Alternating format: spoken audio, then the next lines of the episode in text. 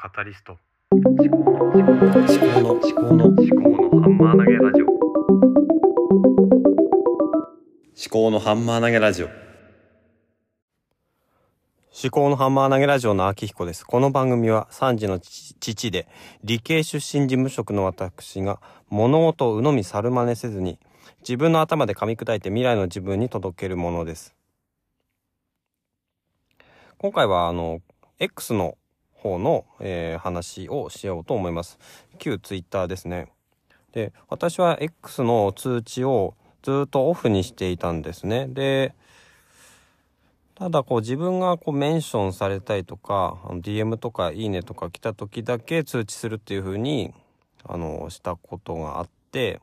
でもそれだけだとなんかねそのすごく承認欲求が乾いちゃうっていうなんか欠点があるようなしてきて気がしてきましてね。うん。ちょっと問題なだなと思ってたんですよ。でまあいろいろ考えている中であの私が好きなポッドキャストクロニクルの、えー公式 X の、えー投稿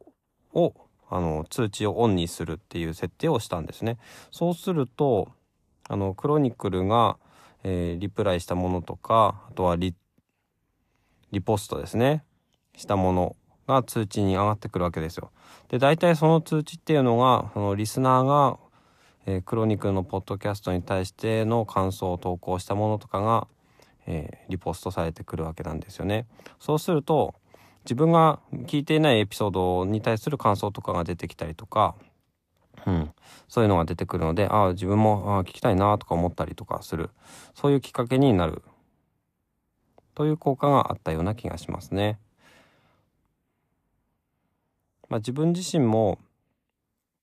その感想を投稿したりすることもありますけどもやっぱり自分の感想だけを、うん、一方的に投稿してで他の人の感想を見ないっていうのは、うん、ちょっと片手落ちというかもったいないような気もするんですよね。で以前に野村貴文さんがみんなのメンタールームのノート術の話をしてた時だったかと思うんですけども Evernote に映画の感想とかを書くときにあのいろいろネットで調べて他の人の感想とかを見てその感想を、えー自分の感想とこうミックスさせて、えー記録するとかっていうことをしているという話を聞いたことがありまして。でそれを考えると、うん、自分の感想自分が言語化できていなかったものが他のリスナーが言語化している場合もあるなということが考えられると思います。それでまあだからといってその他のリスナーが、うん、投稿したものを自分が、えー保存してるとかそういうことではないんですけれどもそうやって、うん、私の好きなポッドキャストの公式 X を通知をオンにするということがなんだろうな自分自身もああポッドキャスト聞きたいなって思うトリガーになったりすると結構健全な通知の使い方かなと思います。でそれの副作用というか副作用じゃないな副次的効果としてはもともとは自分に対するあの何かリポストとかリリプライとかそういったものだけが通知が iPhone のあの赤い数字として出てくるようにしてたんですけどもそこに加えてクロニクルの投稿が赤い数字として出てくる。ちょっと今月で一回やめるんですけどもクロマスオさんのサブスクポストも通知で出てくるんですけども、まあ、そういった形でいろんな情報が通知の数に出てくることによってなんかねあこれ赤いの出てるけど別に自分のに対するリアクションじゃなくてクロニクルのポストだなだろうなと思って、えーいることができる。そうするとあの X のアプリを開きたいっていう欲望が結構抑えられるんですよね。不思議と。混ざっていることによってなんかあのはっきりしないことの、まあ、メリットっていうんですかね。その数字5の5という数の中身が全部自分に対するものだとしたらすぐ見たいって思う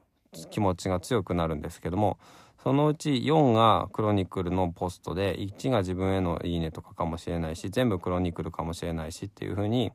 そういう意識が働くと別にまあ見なくてもいいかっていう後で見ようと。うんなんかちょっと何言ってるか分かんないですけどもそういう気持ちになることができるという効果がありました。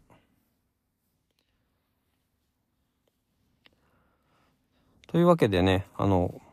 まあ SNS 時代のアプリの使い方ってなかなか難しいですけどもなるべく自分のなんだろうな趣味とか、えー、気持ちとかそういったものに合った形で、えー、付き合っていければいいなと思っております。ではまた。